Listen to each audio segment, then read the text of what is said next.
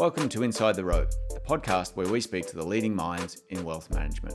I'm your host, David Clark, and I'd like to kick off by wishing you all a very safe and relaxing holiday period.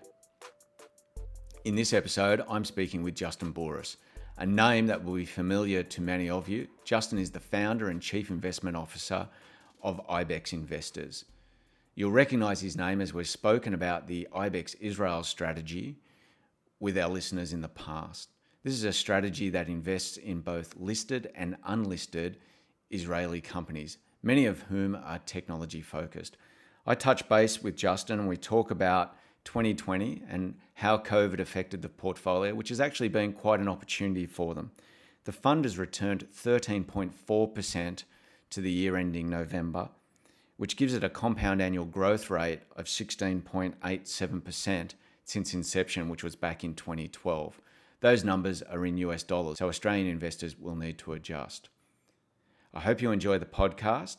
Please, I encourage people to recognize that this is not designed, nor is it specific investment advice, and people are encouraged to listen to the disclaimer at the end of the podcast and seek any advice before making any investments. Please keep your feedback coming. You can email me at david.clark at kodacapital.com. I hope you and your family have a safe holiday period. Enjoy the podcast. Justin, welcome to Inside the Rope. Thanks for having me, David. It's always uh, fun to be here. Yeah, great to have you back. Um, doing it via Zoom, and I can see you've got lots of snow over there in the background, which is good. I hope you guys are faring okay through this uh, difficult time. How are things over there? I, it's not probably as great as it is in Australia. We're we're in our winter. There's a lot of snow, so that means it's uh, it's uh, gets starts getting dark right about after lunch. Uh, we have our shortest day of the year just coming up in a few days, uh, and most uh, restaurants are closed, most stores are closed. so it's about as you can imagine it is. But uh, the good news is the vaccine is starting to roll out, so we're hoping uh, this is the darkest before the dawn. Yeah, let's hope so. Um, I've got you back on today, and this is, I think, probably the third time uh, on the pod. So thanks for doing that. Um, and of course, we've talked reasonably extensively in the past with regard to the Israel strategy. Um, maybe we can kick off. How, how has the uh, COVID 19 pandemic uh, affected the US investment? Oh, sorry, the Israel investment, and, and how has things been on the ground in Israel? Yeah. So, uh, in the spirit of uh, rather to be lucky than good, um, uh, and I and I don't want to discount the tre- tremendous personal toll the pandemic has taken on so many people and businesses. From an, a purely Israeli per- perspective, for us, it's been quite positive. Uh, Israel is a country that is literally locked down to foreign investors. So we have a team in Israel, but had we not had a team right now, we'd really be in trouble because we would not be able to get to Israel and visit with our companies and, and spend time with them. Um, so you have a dynamic where you have 6,000 or so startups in Israel that many of them need to raise capital. You have no foreign investors that are able to get into the country and you have uh, existing uh, funds in Israel, many of which are just focused on their existing portfolios. So it's created quite an opportunity where uh, so many companies in Israel need to raise capital, and there's just not a lot of a lot of supply of funds that can deploy it right now. It's hard to make a multi-million dollar investment over a Zoom call. You really want to be visiting companies, speaking to many employees, uh, and doing on the ground due diligence. And uh, fortunately, we have a team that is able to do that. And have you seen any particular trends uh, or areas of focus for your team on the ground there? Yeah. So, uh, and again, uh, just coincidentally, Israel is very good at cybersecurity. About 25% of the world's cyber comes from Israel. So it's a tiny little country, but uh, is really a superpower when it comes to cybersecurity.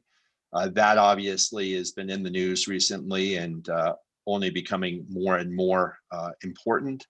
And then a lot of the other technology, the enterprise software, uh, the autonomous technology, the drone technology, the ag tech, food tech, um, all those technology companies uh, that uh, are really booming in Israel, uh, the work at home environment where we all have probably friends or uh, members of our family that we thought, geez, they'll never order groceries online or or or books or whatever it is online. And here they're using Zoom, they're ordering from Amazon, they're doing things. And I think we've accelerated the timeline uh, for a lot of these kind of companies by about 10 years.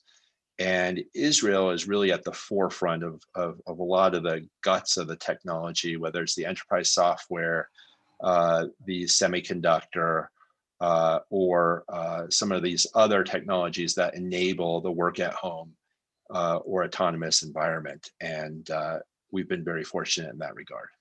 And Justin, is it becoming crowded to get exposure to those type of investments, or is it something you're still able to negotiate terms and, and, and get into the companies that you want to at the moment?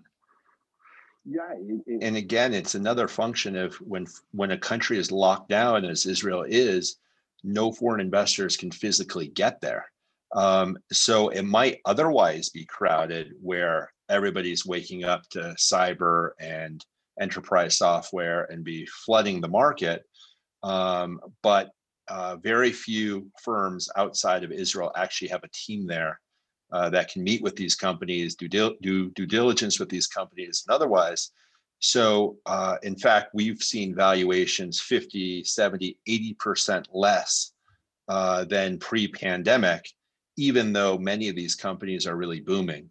Uh, so, it's a really interesting dynamic uh, where valuations are going down at the same time uh, business has never been better for for many of these companies now staying with the discussion we've been having on of the unlisted portion of the portfolio i think you may have flagged although you may not be able to speak about it but you might be able to give us some level of update that there was an exit or an exit is on the cards um, how's that progressing yeah so we had a, a, modest exit in November. We haven't announced the, the name of the company yet. I can say it was in the cyberspace. Uh, it was a secondary transaction where a group of outside investors were, were willing to pay somewhere upwards of 50% premium to the uh, previous round's pricing. So we took an opportunity to uh, take some chips off the table it was a small investment for us, so it, it was never going to have an outsized impact on the fund. Uh, but there's so many other opportunities right now uh, where we could take uh, modest exits both on the listed side and the unlisted side. Uh, we've chosen to do so uh, because we think we can redeploy that capital and really uh, get great opportunities. Um, we compare the environment today uh, like uh, coming out of the global financial crisis in 2008, 2009. Those were some of the best performing funds in a generation. And probably 90% of it was they just happened to have cash uh, at the right time. And so we have a lot of cash right now and, and trying to take as advantage of as many opportunities as we can. And what's the performance on the and experience been on the listed side uh, throughout 2020? Uh, it's been really uh, solid. I don't have the uh, uh up to date figures, but it's somewhere well in the double digits. Uh, I believe as we speak, the Tel Aviv Stock Exchange is still around flattish or even down on the year. Uh, so many Israeli listed companies haven't gotten the memo that the NASDAQ is on fire and a lot of technology stocks are on fire.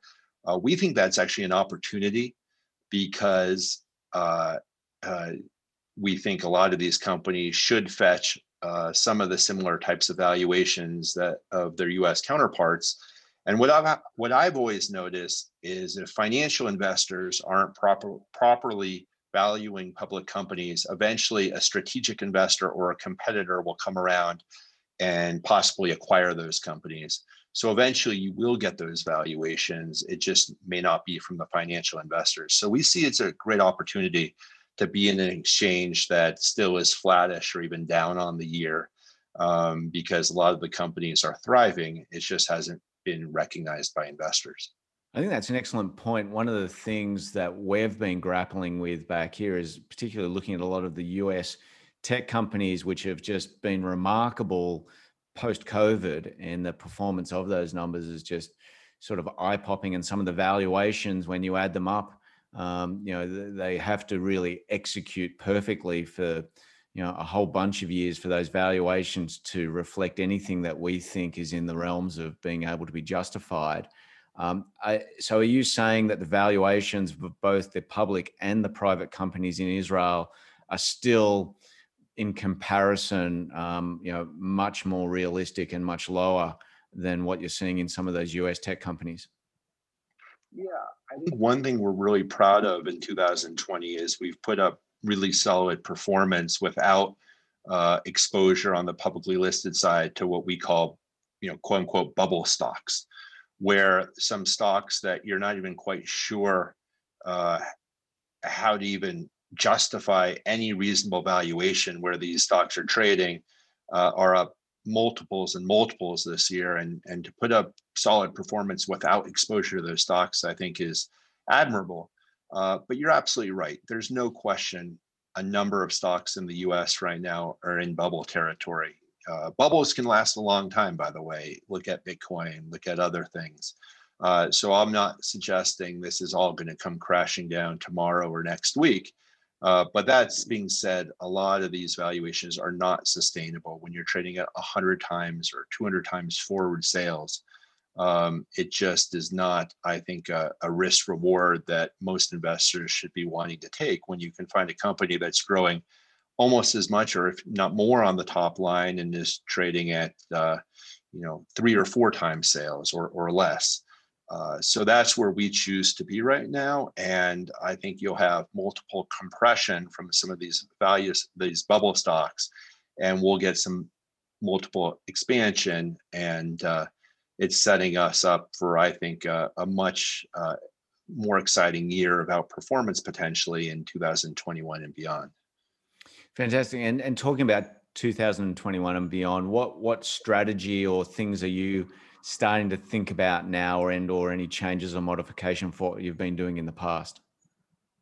Yeah, so I think one thing, uh, uh, this modest exit on the private side we had in November uh, showed us we can make these exits a self fulfilling prophecy where we can get into the companies, we can identify potential buyers of our stock, or uh, advocate for those companies to go public on a US or Tel Aviv exchange, or explore a sale to a competitor or a strategic investor.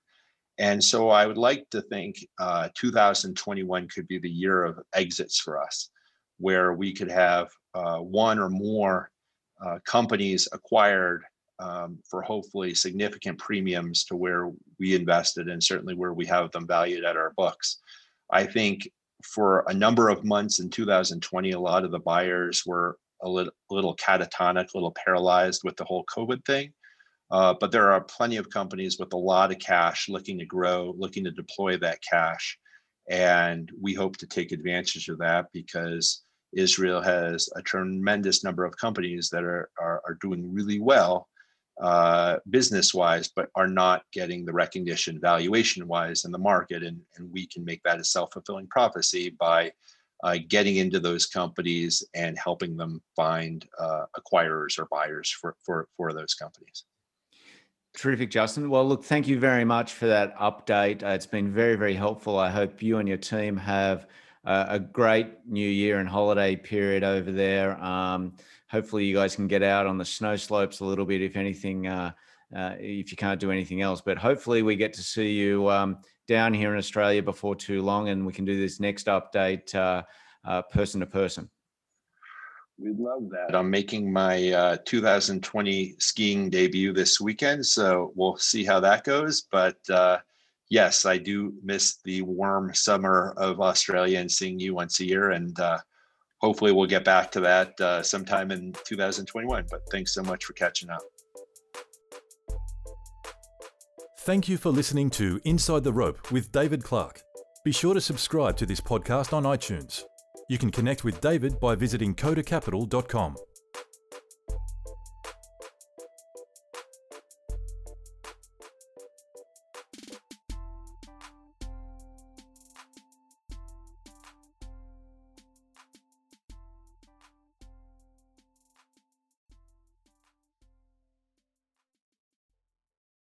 Any views expressed in this recording represent the personal opinions of the speaker and do not represent the view of any other party. If this recording contains reference to any financial products, that reference does not constitute advice or recommendation and may not be relied upon. Listeners in Australia are encouraged to visit www.moneysmart.gov.au to obtain information regarding financial advice and investments.